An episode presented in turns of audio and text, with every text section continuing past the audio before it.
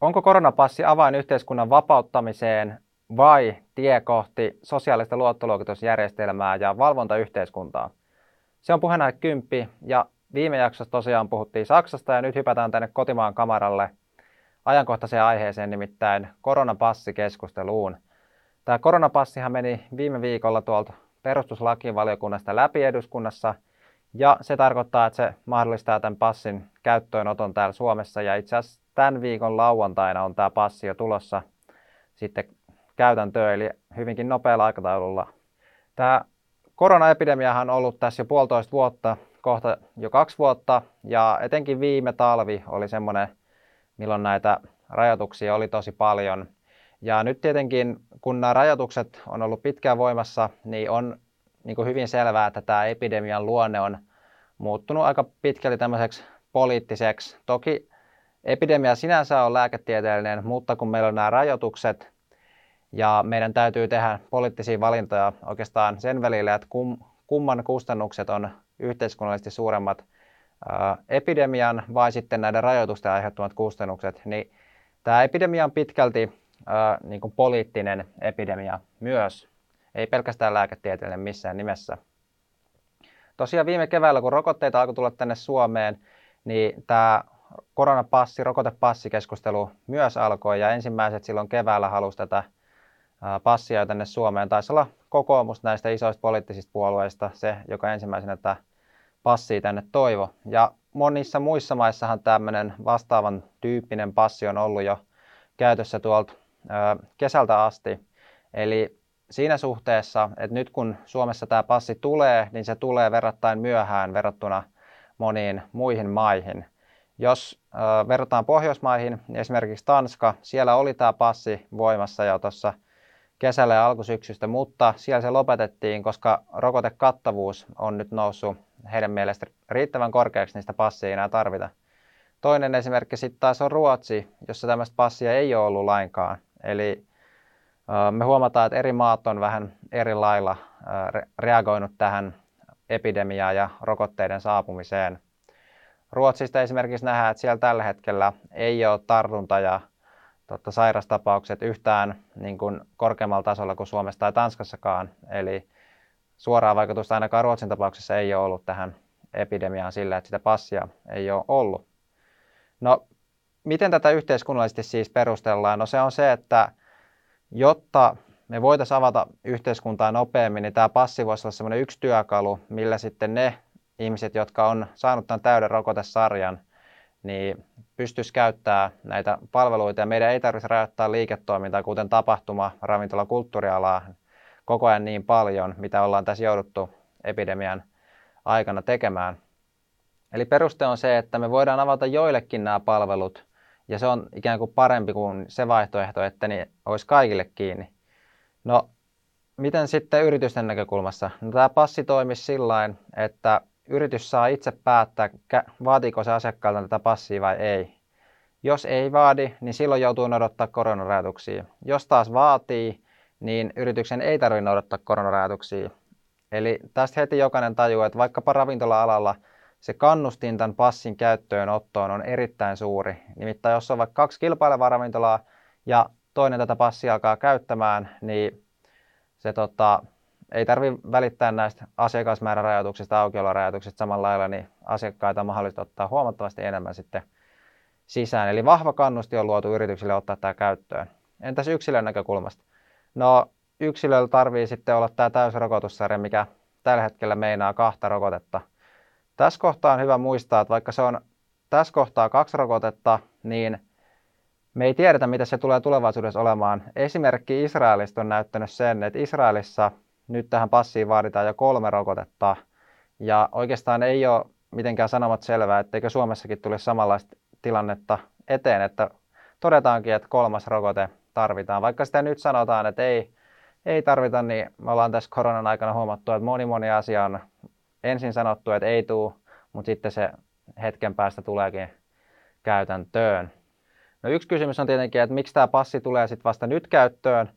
Ja tämmöinen vähän kyyninen arvaus on, että nythän tämä on poliittisesti suositumpaa kuin kahden rokotteen tota, saaneita on jo yli 60 prosenttia väestöstä ja yli 12-vuotiaista 73 prosenttia on saanut nämä kaksi rokotetta. Eli jos keväällä olisi otettu tämä käyttöön, silloinhan muun muassa pääministeripuoluekin vastusti, niin se olisi vain pieni osa päässyt hyötymään siitä ja suurin, suurin osa ihmisistä olisi kokenut sen ikään kuin haitaksi. Ja nyt taas on päinvastoin, koska suurin osa on ottanut sen kaksi rokotetta, niin tämä on poliittisesti helpompaa tällä hetkellä ottaa se käyttöön. No tärkeä kysymys on, että kuinka kauan tätä passia voidaan pitää, ja tätä mä itsekin tuossa mietin. No mutta tähän onneksi löytyi suht selvä vastaus. Eli ihan valtioneuvoston sivuilta, että rajoituksia voi olla voimassa siihen asti, kun yli 80 prosenttia yli 12-vuotiaista on ottanut toisen rokoteannoksen. Tällä hetkellä tämä luku on 73 prosenttia.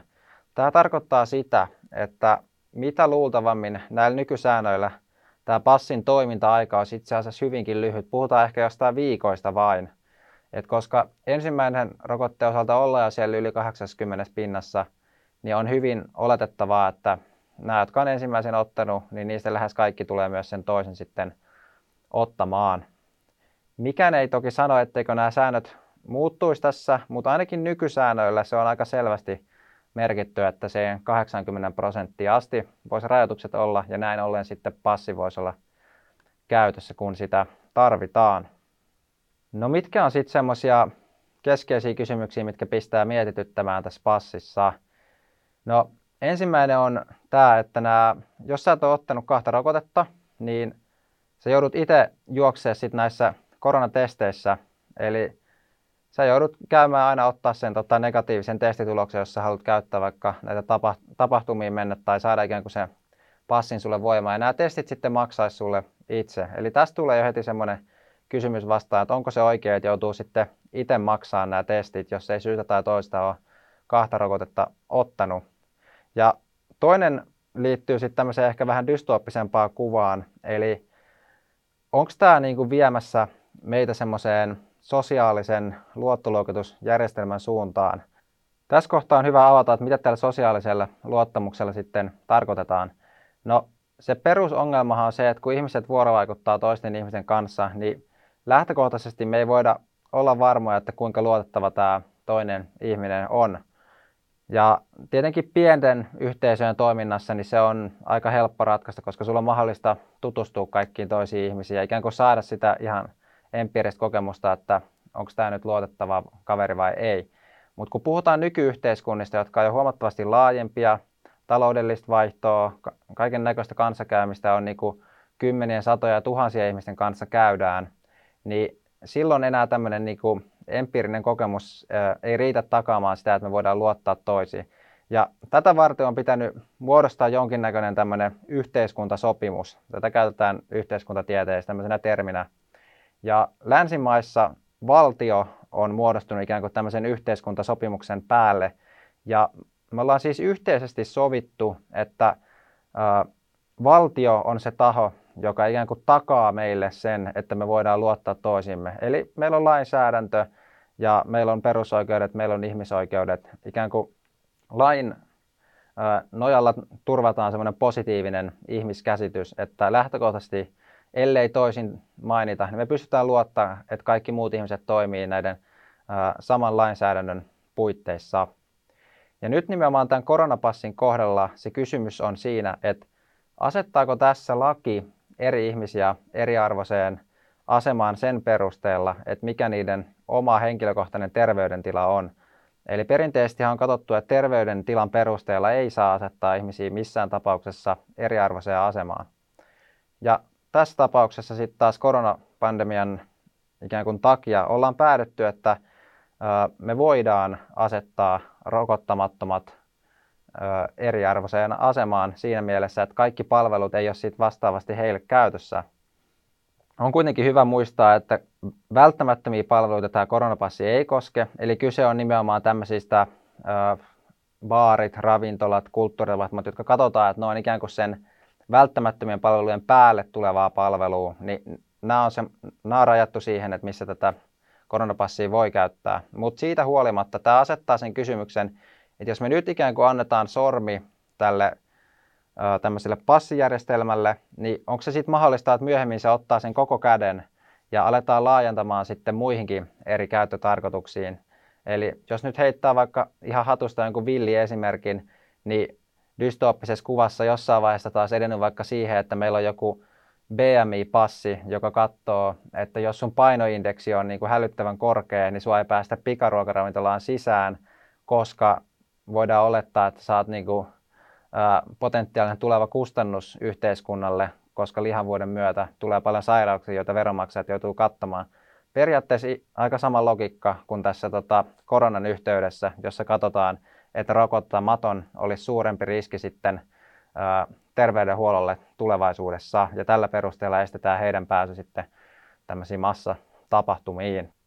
Yksi tärkeä mielenkiintoinen lisäseikka on, kun katsotaan, että ketkä nämä rokottamattomat sitten on. Eli no ensinnäkin ikäryhmää katsottaessa, niin nuoret, siellä on enemmän rokottamattomia kuin sitten keski-ikäisissä ja iäkkäimmissä ihmisissä.